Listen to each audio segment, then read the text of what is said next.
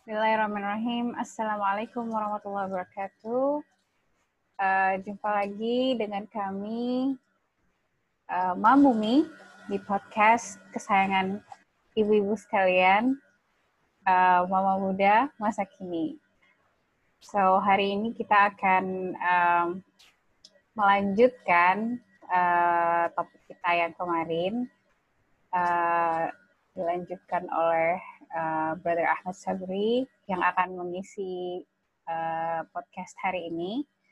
Dan kelanjutan topik kita yaitu How Islam Came to African Americans. Kelanjutannya dari cerita kemarin masuk ke bagaimana sih Islam itu masuk ke Amerika, dan khususnya bagaimana sih Islam itu bisa sampai ke kaum African Americans. Jadi, so let's start, Brother Ahmad Sabri. Hello, assalamualaikum. Assalamualaikum warahmatullahi wabarakatuh. Yes, thank you. How are you today? Alhamdulillah. So, could you tell us the history about how Islam came to America and how it influenced or how it brought to the life of African Americans? Yes. Okay, so Bismillah.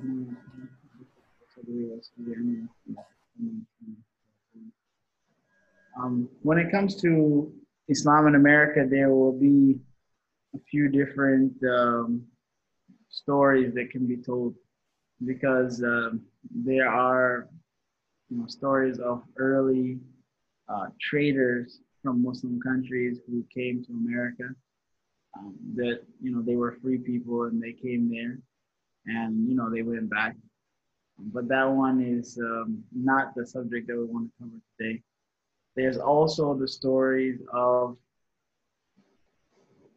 people who were Muslim in Africa, and they were captured or stolen or sold into slavery, and then they were sent to America. So that's one narrative that we should know about and cover.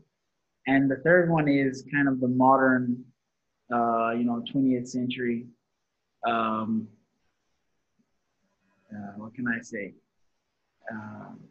happening, resurgence of the existence or the appearance of Islam in America. So the first is, as I mentioned in the last time that we spoke, you have a certain percentage of Muslims that came from West Africa to America as slaves, and they were already Muslim. Many of them were not able to document their stories or anything because they didn't have the means to. But there are some unique cases of very educated people who were taken from Africa into slavery in America. And they did manage to write their stories. So one of them, it's a famous story, is of a man named, his name is known as Prince Abdul Rahman, but his full name is Abdul Rahman Ibrahim.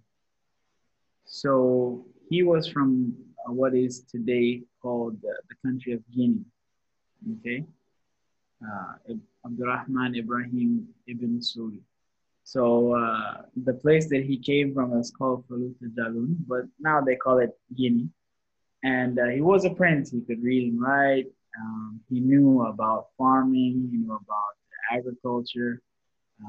So when he reached to America, he was telling the people that this is a mistake, that I'm part of a very important family, I'm a prince, I'm not supposed to be here.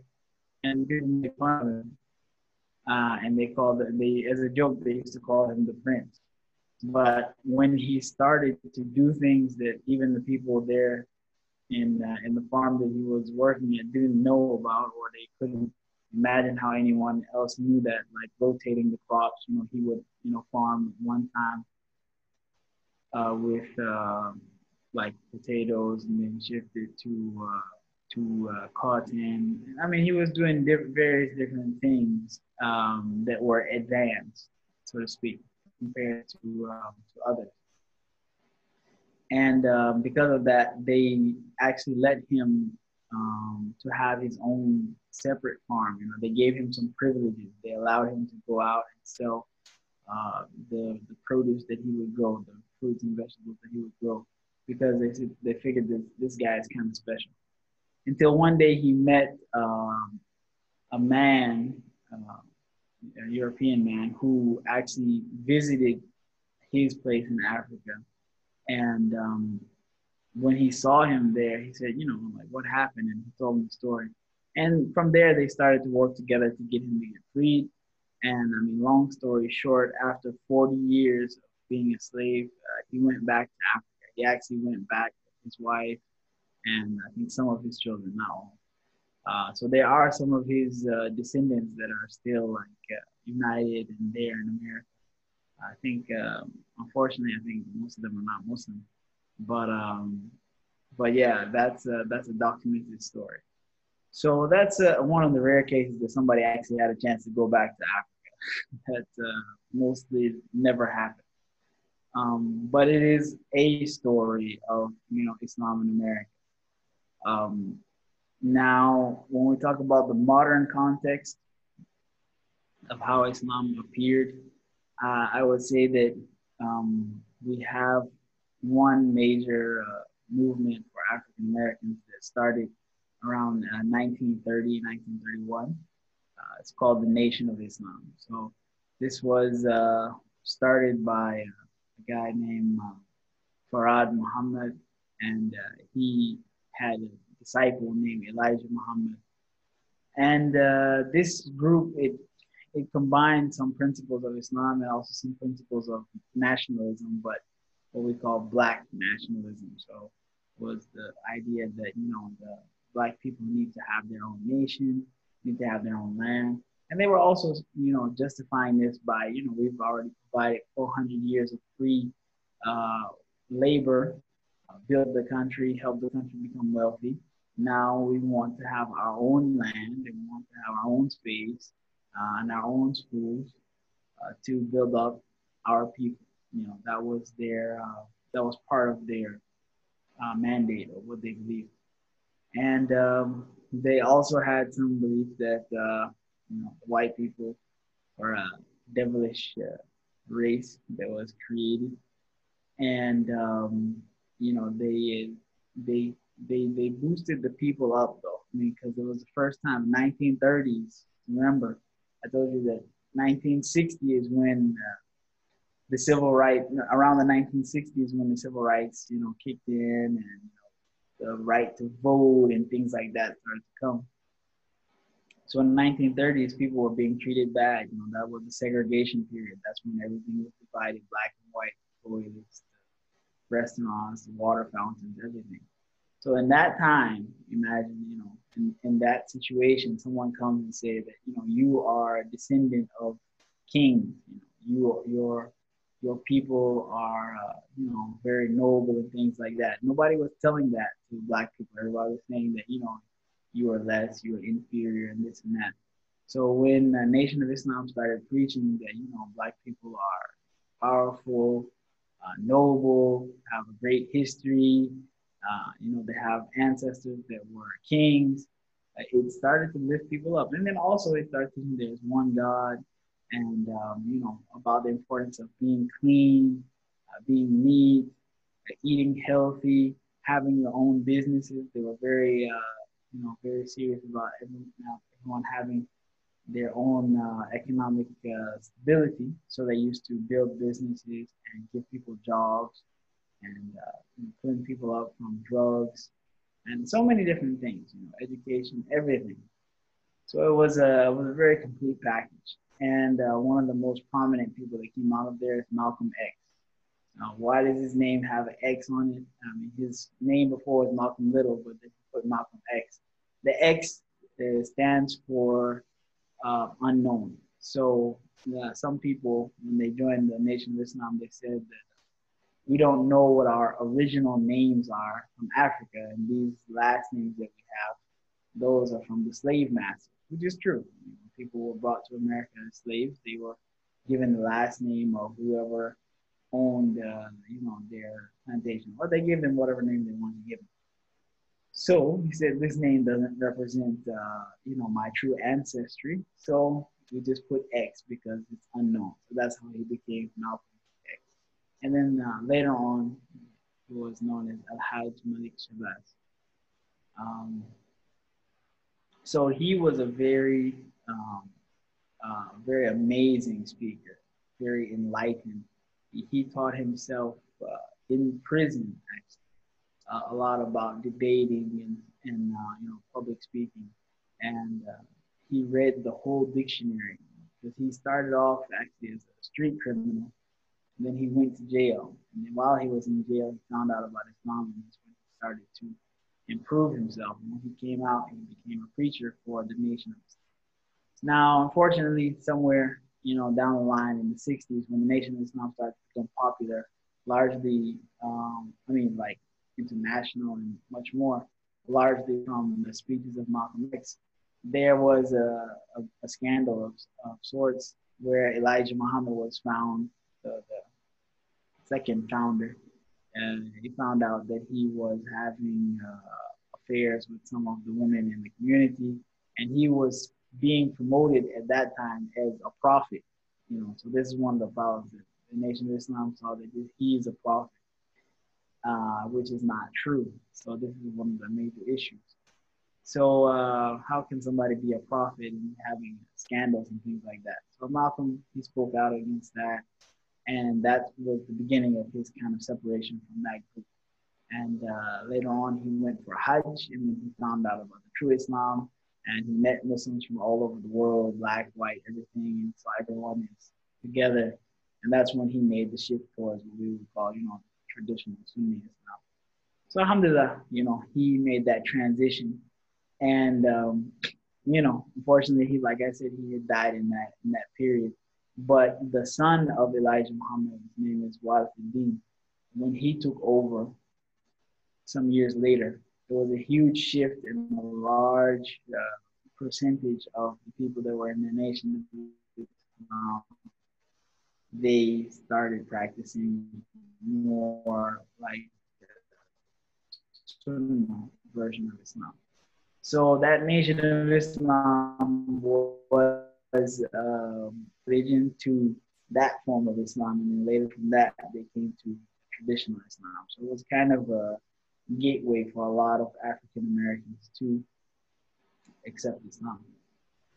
So yeah, that was, you know, that's pretty much from the, you can say from the 30s to the 60s when it got really big.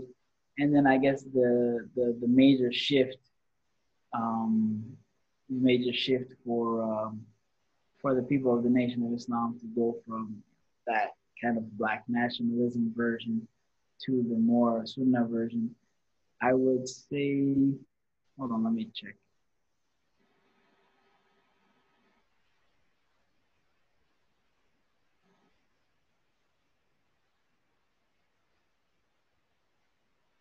Yeah, around the 1980s.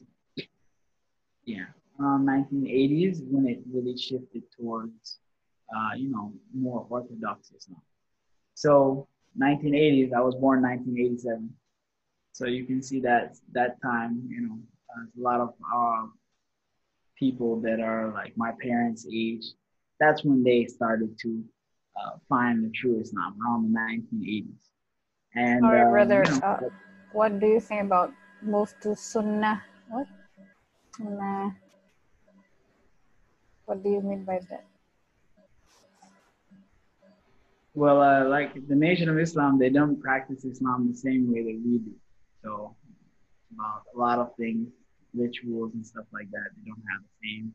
And Aqidah-wise, you know, they're saying that somebody who's not the prophet, they're saying he's a prophet. They're not saying that Prophet Muhammad is the last prophet, but they have another prophet called Elijah Muhammad. So that's a major issue which cannot be reconciled. And they had some other things. You cannot say that one race is evil and things like that. It's not allowed. And there's, you know, some other things as well. So shifting from that to what is taught in the Quran and the Hadith, that's what I'm talking about, the shift that happened.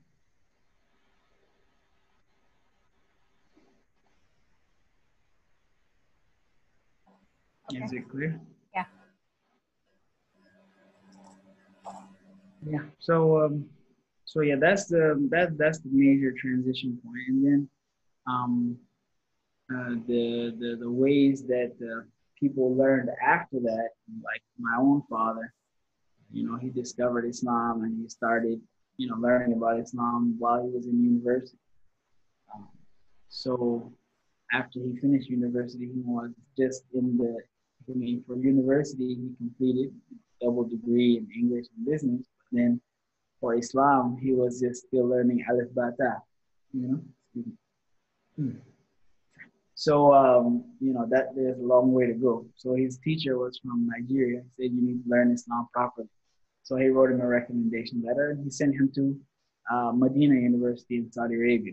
And he spent 6 years there to learn Arabic for 2 years and learn Sharia. And then, you know, he finished that process and I was born and, you know, we started like that. And then different families, they will have different stories about how, you know, their family increased their knowledge about Islam, how did they learn more. Some people traveled, some people, you know, did the best they could to learn while they were in America. So that pursuing knowledge part is always been important. But the unique story for myself was, you know, my father, you know, both my father and my mother, you know, they converted to Islam. And then after that, they got married and, you know, started to pursue that journey of learning about Islam, you know, properly from the beginning, even though they were already well into their adulthood of life. So, you know, like I said, different families will have, you know, different stories about how they, you know, developed their knowledge after accepting Islam. And then even until today, a lot of people are still accepting Islam, you know, from African Americans. You know, through dawah programs. And also some people like Malcolm X, even until today, they learn about Islam while they're in jail or in the prison. So a lot of dawah actually happens in the prisons. My father was a chaplain in a federal prison in America. So he is also taking care of, you know, Muslim inmates there in America, at least.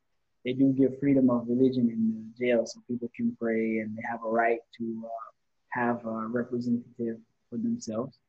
So, so yeah, that's one way that a lot of people do come to Islam, is through hearing about it when they're, you know, in jail. Muslims, meaning when I say people hear about it, you know, African American as well as others, but a lot of African Americans, very common African American people, when they are in jail, they hear about Islam, they like it.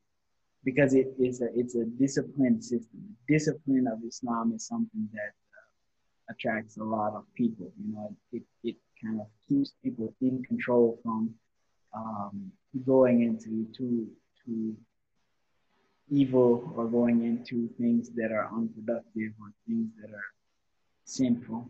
And it provides a regimen. You know, for us, it may be just daily life, but having to pray 5 times a day and having to wash your body a specific way and having to avoid this kind of food and avoid that kind of food, that's a system that kind of keeps you in a line, which people don't have. So when they find that, you know, they like it.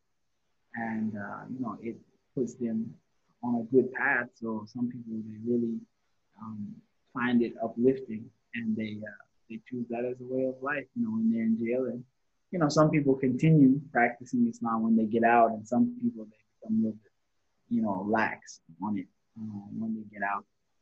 But that is one also major phenomenon, especially unique in America. Okay, so I think I've covered most of it. What's happening now, things like that. We could talk about it, but up until this point, I mean, is there any feedback or comments or questions? Is there any you said before the Black American thought the white are, you said, evil. Yeah, they used to say the devil, actually. The devil. So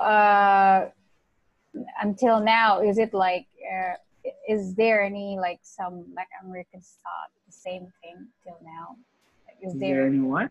Is there any Black Americans thought this the same thought like before? There's still the group is still there, you know. Nation of Islam is still there. You know, they kind of calmed down the wording a little bit, but they still the group still exists. The group is still there. So you know, it's not as popular as it used to be, but it's still there. So what actually they meant by that, like the connotation? They meant by that you know, these people are, they cheat and they lie and they steal and they deceive other people. You know? So you know, those are the features that they find in Shaytan. So it's equal. So, I mean, this is based on the experience that they had of, you know, living in a racist country. So it actually made sense to the people who are living in that situation. Because you are experiencing people treating you like an animal, you know, and being unjust and unfair and, you know, all these kind of things. When it comes to justice, you know, when it comes to trying to get justice, there's cheating, and there's lying, and so on and so forth. So it, although in the overall sense not true, but it did reflect the experiences that the people were having, African Americans were having in America. So people bought into it. You know, it was a kind of, maybe you can say like kind of propaganda or whatever, but it was believable for a lot of people. So that was one aspect of it that, you know, it caught the ears of people. Not only caught the ears, but yeah, they believed it to a certain extent as well. Mm. But it wasn't a group that was preaching like violence or anything like that. You know, they just wanted to be separate. You know, we want to have our own schools, our own businesses, our own land, you know, we want to do our own program. It wasn't about violence or anything like that. It was about, you know, they were more focused on being proud to be Black. So a lot of people at that time would say, you know, say it out loud, I'm Black and I'm proud. So a lot of, the more preaching was about being proud to be African American more so than, you know, hating people who are white. So how they grew up when... Okay, I'll be back. So when you are a Muslim African American, so that means you're getting double bad treatment, something like that. So sorry. Yeah, the audio is very low. I couldn't hear you. Sorry. So when you are being an Muslim African American, so does it mean you will get double bad treatments from others? Because because being African American is bad enough. I mean, not for you, but people will treat you badly. So what about being a Muslim African American? That's mean double hatred or something.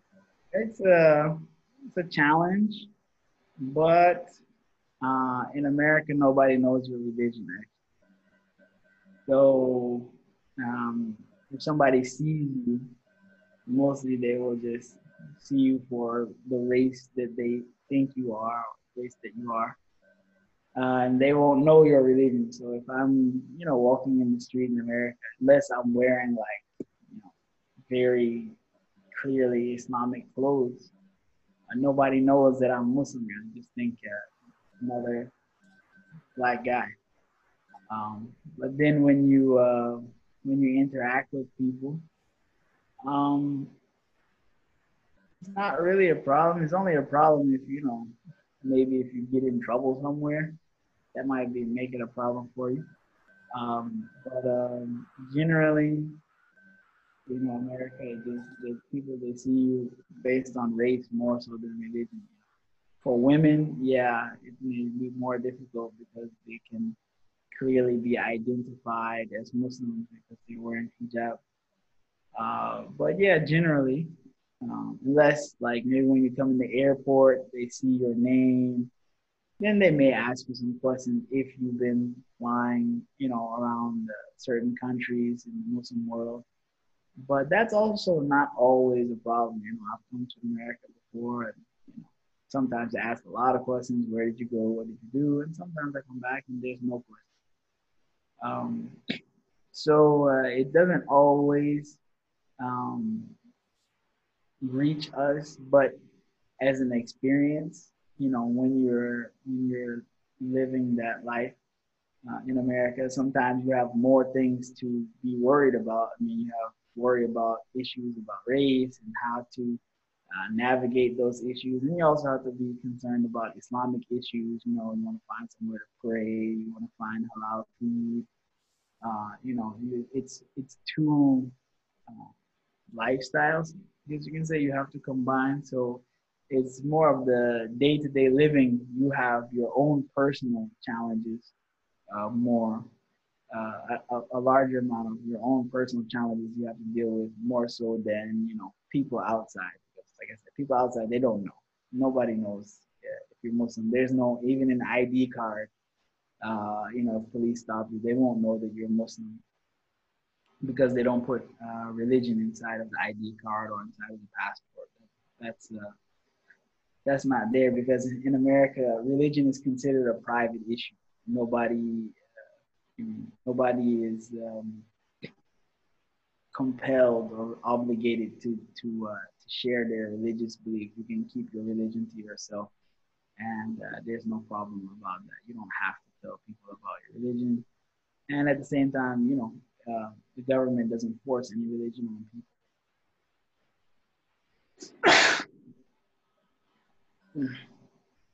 Excuse me. I hope that answers your question. What about doing da'wah in America? Will that be considered as forcing your religions to others when you do da'wah or when you do the preaching? No, it's not forcing, because I mean, force means you're using some kind of power or authority or things like that. But dawah is just, you know, inviting people, just sharing information, sharing knowledge. You know, sometimes it's done in public, sometimes it's done in private. So there's no problem. Actually, America is very, very open for dawah. A lot of successful dawah is happening. You know, Islam is the fastest growing religion in America. So Muslims are about somewhere between, you know, 2 and 6 million in population, and you know, that's less than 2% because America is 330 million. But the Muslims number is growing from maybe three things. So one is immigration. You know, I think more than half of Muslims in America now are actually immigrants, you know, people who came from countries abroad, you know, Pakistan, India, Bangladesh, you know, Arab countries, Africa, and, you know, other countries as well. There's Malaysians and Indonesians in America. There's people of, you know, all different nationality, background in America, all kinds. And, you know, there's Muslim communities within them. So that's the majority of American Muslims now.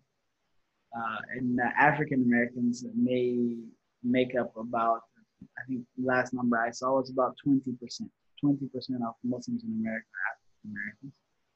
And, you know, Islam is growing. So from the immigration, from people converting, and also from people having children. So from these three things, Islam is the fastest growing religion in America.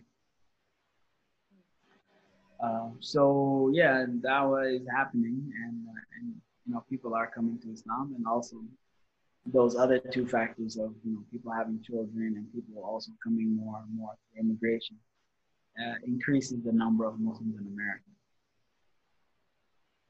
So in Indonesia, as you know, we have like Nadatul Ulama, Muhammadiyah, like that, you know. And when I went to US, some, like, there are a lot of Pakistanis and Indians influence, I think, towards Islam in America. And like you went to Tahfiz school, right, which is owned by Pakistani, is it? Pakistani Muslim. So I went to the one time we went to mosque during Ramadan for praying Tarawih, and I found like a certain way of praying is a bit different that when we start praying, and there are certain ways that is not common. I'm not used to it, so I need to find a way how they actually practicing the their ibadah. So is there any like different way of, you know, like if American Muslim, they revert to Islam, and then they learn Islam, is there like that, do they make find it like a confusion towards this, you know, the Muslim immigrants who came to America, that they're practicing different ways, maybe like mixing with culture or something like that? Yes, good question. So people, when they convert to Islam, they have to learn from somebody, and yeah, there's not so much uniformity towards the practice of Islam in America, because people are coming from all over the world. You have all these different backgrounds of practice, you know, cultural or actually, you know, related practices. All of those things are mixing together. So the people who come from a country that is Shafi'i, you know, when they have their masjid or their group congregation, wherever they will pray, you know, in that Shafi'i way. People come, they're Hanafi, and they, you know, congregate together, they will pray in that Hanafi way.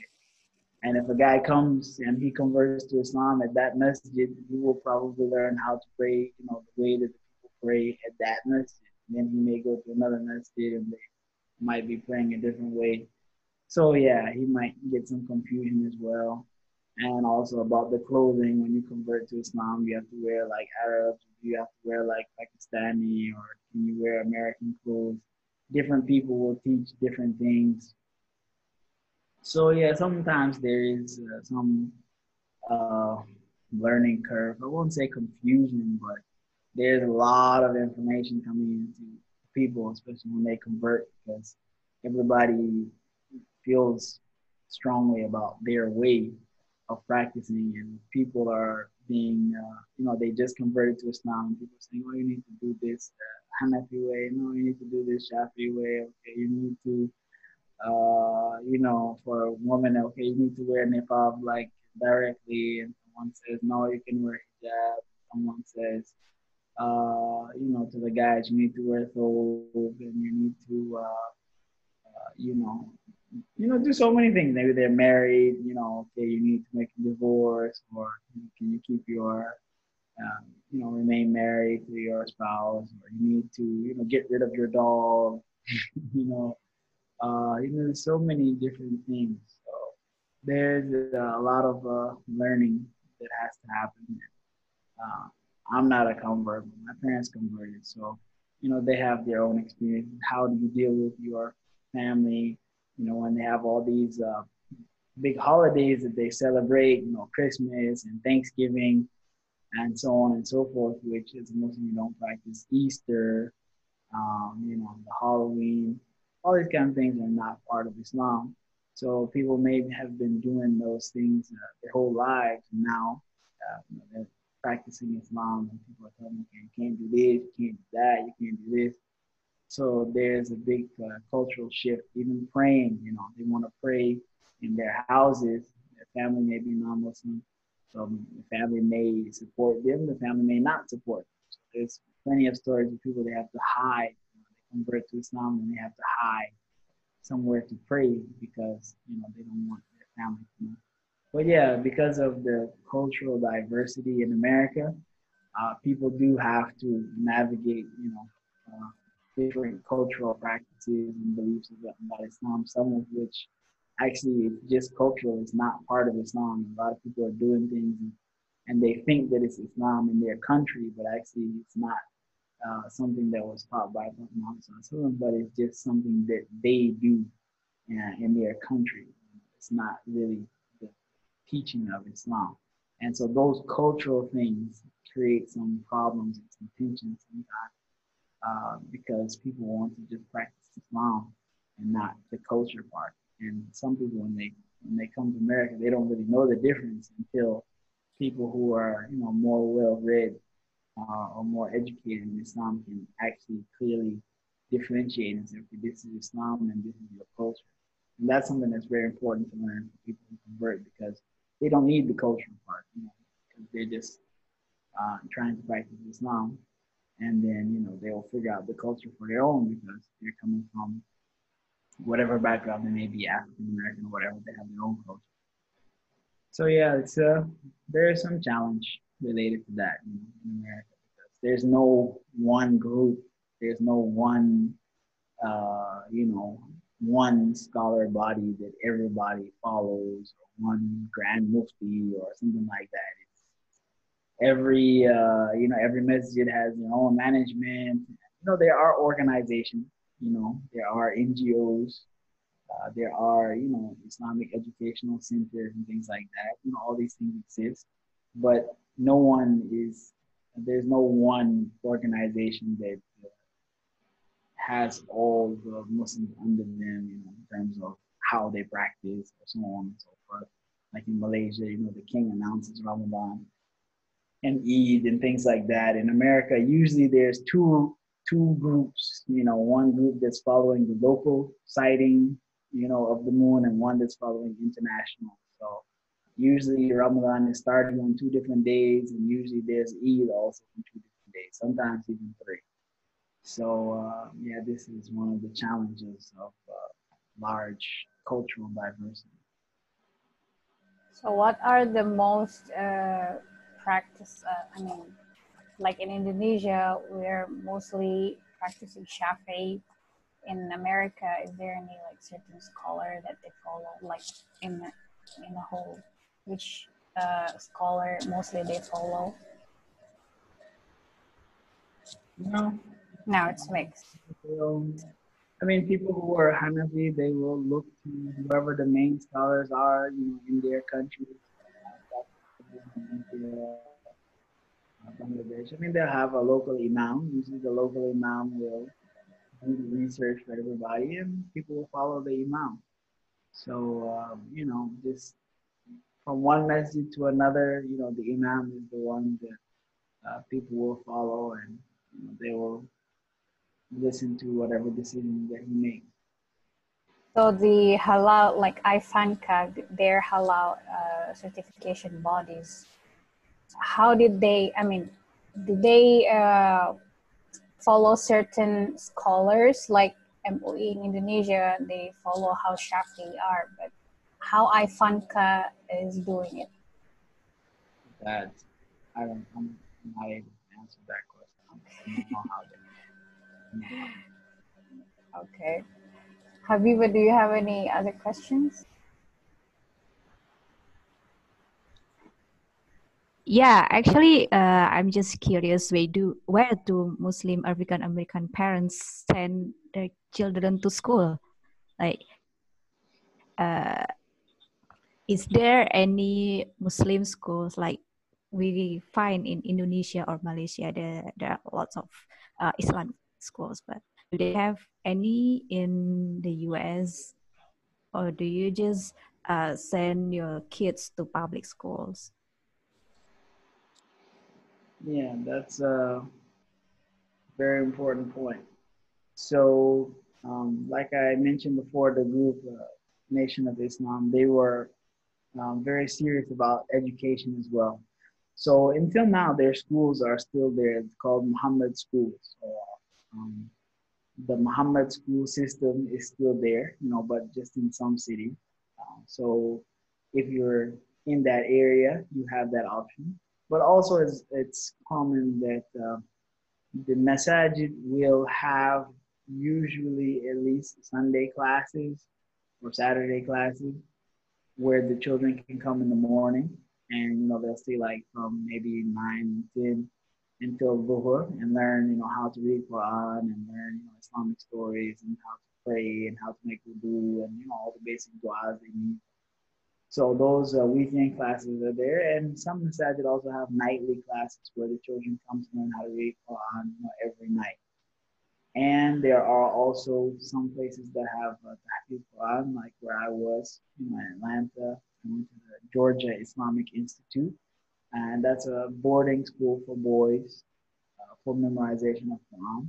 So I did that, and I was also doing homeschooling. So my family, they chose to do homeschooling because last option, worst option, is to go to public school or government school, because that is an environment that is very un-Islamic, and it can undo a lot of the teaching of values and Islamic morals that parents give to their children. Everything that your parents are teaching you about Islam, when you go there, the public school, they're doing the opposite. So if you go in there 5 days a week and you go to the masjid once a week, you can see which one has the stronger influence. And you can see that with the kids also in America. The ones that go to the government schools, they come on Saturday, Sunday, and sometimes they don't want to be there. They do whatever they have to do, and they go back home and they have another 5 days of life without really any Islamic influence, unless their parents influence them to pray and do everything that they have to do. It's 5 days a week this, and then 1 day a week Islam, and 5 days a week this, and then 1 day a week Islam. So the effect it's weak there. Just like maybe in some Muslim countries, even though everybody's Muslim, they only learn about Islam in one class per week, or just a few hours, or maybe 1 hour per day, or one class per week. Even though everybody's Muslim, the knowledge is it's not that much about Islam. I have some friends in Indonesia saying they have like 2 hours per week, in the class, in the actual government school, about Islam. So you can't learn that much if 5 days a week you only have 2 hours per week of Islamic teaching. So, yeah, homeschooling is something some people do. It's not the easiest thing. Some people do homeschooling. Others, they will send their kids to boarding school for tahfiz, especially for boys. And there are some places that do have Islamic schools. I mean, we have a few places that have Islamic schools in Atlanta, where I'm from, as well as many other states. Some only go to elementary school level, you call primary school. Some go all the way to high school. That's a bit more rare, to go all the way to high school. But everybody agrees that it's needed and it's necessary. So yeah, it's a growing thing. People are, always talking about it and working on it. And to a certain extent, there are some there, but it's not enough to accommodate all the Muslim children. So I would say the majority of Muslim children in America are going to government schools, unfortunately, that don't really accommodate their religious needs. There are some public schools that are more open, more diverse. Like I think New York, they already have like Eid as a holiday for the schools there, but there is a state-by-state situation there. So, like I said, in America, every state makes their own rules for what's happening in New York. That's just New York. You know, every other state, if they want to get a holiday for their schools for Eid, they have to talk to their local politicians and, you know, go through all the paperwork and the process for that. So I think New York is the only place to achieve that because they have a high density, you know, a lot of Muslims all together in one area, so they can do that. But other than that, yeah, it's education is a bit of a challenge. So after after high school, or like when they grow up, how they cope up with their Islamic knowledge later, or they stop in high school where, you know, masajid, maybe they have classes for junior, middle, and high school kids, but then for what about the further? Is there any like special classes or any certain classes for the adults? I think now what's popular for people who are above high school age is the kind of weekend courses. So there's organizations like El Mother El Kelifa. There's what else? There's Al Qalam Institute. These kind of organizations, they provide weekend classes, and they're like intensive classes, like from morning until night for 2 or 3 days, and they will focus on specific topics like story of life of a certain prophet, or you know, about zakat, or about you know, marriage, or about sharia, many different topics. They have these intensive weekend courses, which a lot of people like to go for. And then I think now so many people are doing courses online.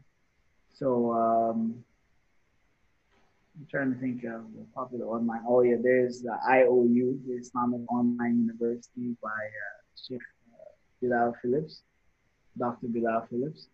He has an online university that is very affordable. I mean, it's almost free. And, you know, they are providing online certificates in Islamic subjects. So between those, you know, between the weekend courses, you know, which is popular in America, very popular in America and Canada, and now they've started to spread to Malaysia and other places. What's his name? Bayyinah also was one of them. Those were popular amongst university students and amongst people who are, you know, already working and having jobs. That's been popular probably for the last, I don't know, 10 years or so. And now those things are continuing, and yeah, those are the main things. Weekend courses or online courses. And then also local masjid courses as well, which depends on who's the imam and what the imam's capability or who the imam can bring in order to teach classes. But yeah, masajid usually they organize their own classes as well for the community based on the needs, and that what they have and what they teach. You know, it just depends on who they have to teach or who they can get, and you know what the community needs.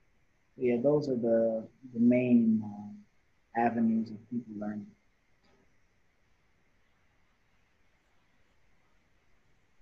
Okay, Kak Fitri, do you want to add anything, or do you want to ask anything? I think we can end our talk for today, but I would like to say thank you to Brother Ahmad. Do you have any closing statement for your talk for today, or any maybe like notes, or you know, like some words for the youngsters, for Muslim youngsters in America or any part of the world? I would say, you know, just learn more about the history of Islam in America. I can share some links with you, but this is a part of your history as well. So learn about this history, and and share with others as well, because it's an interesting story. I mean, people think that it's impossible to be Muslim in America, but it's very possible. There's people there, you know, learning Quran, memorizing Quran, Quran.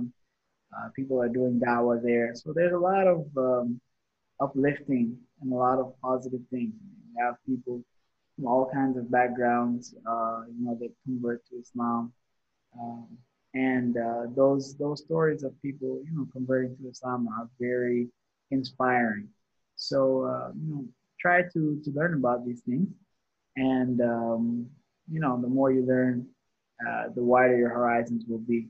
And you never know, you may meet somebody one day who doesn't know anything about Islam in America, and you could be a person who can educate them, you know, and open up their horizons as well. So yeah, inshallah, I'll share some references, and inshallah, until next time, that's all from me. Thank you so much. Thank you for sharing. Jadi teman-teman, ternyata ceritanya ini lumayan, menurut aku sih ini ceritanya menghangatkan hati. Ya, maksudnya it's a nice story, because karena biasanya kalau hal-hal tentang menjadi Muslim Amerika tuh yang aku dengar biasanya hal-hal yang kurang enak gitu, maksudnya perlakuan orang-orang yang non-Muslim ke kita itu kurang baik gitu. Tapi ternyata mendengar cerita Ahmad itu it's not that bad. Jadi karena media it's good to hear. Iya sih. Mungkin medianya sih yang kayak gitu. Cuman ternyata pas didengar ya nggak gitu banget gitu. Oke, malah ternyata ada Islamic schools juga di sana, dan ternyata Islam itu berkembang pesat juga di US gitu. Nah, podcast kali ini akan kita tutup sekarang. Cuman nanti selanjutnya kami akan masih tanya-tanya ke Ahmad tentang pengalaman dia sebagai Muslim African American di luar US. So, stay tuned. Thanks for listening. Yeah. Assalamualaikum.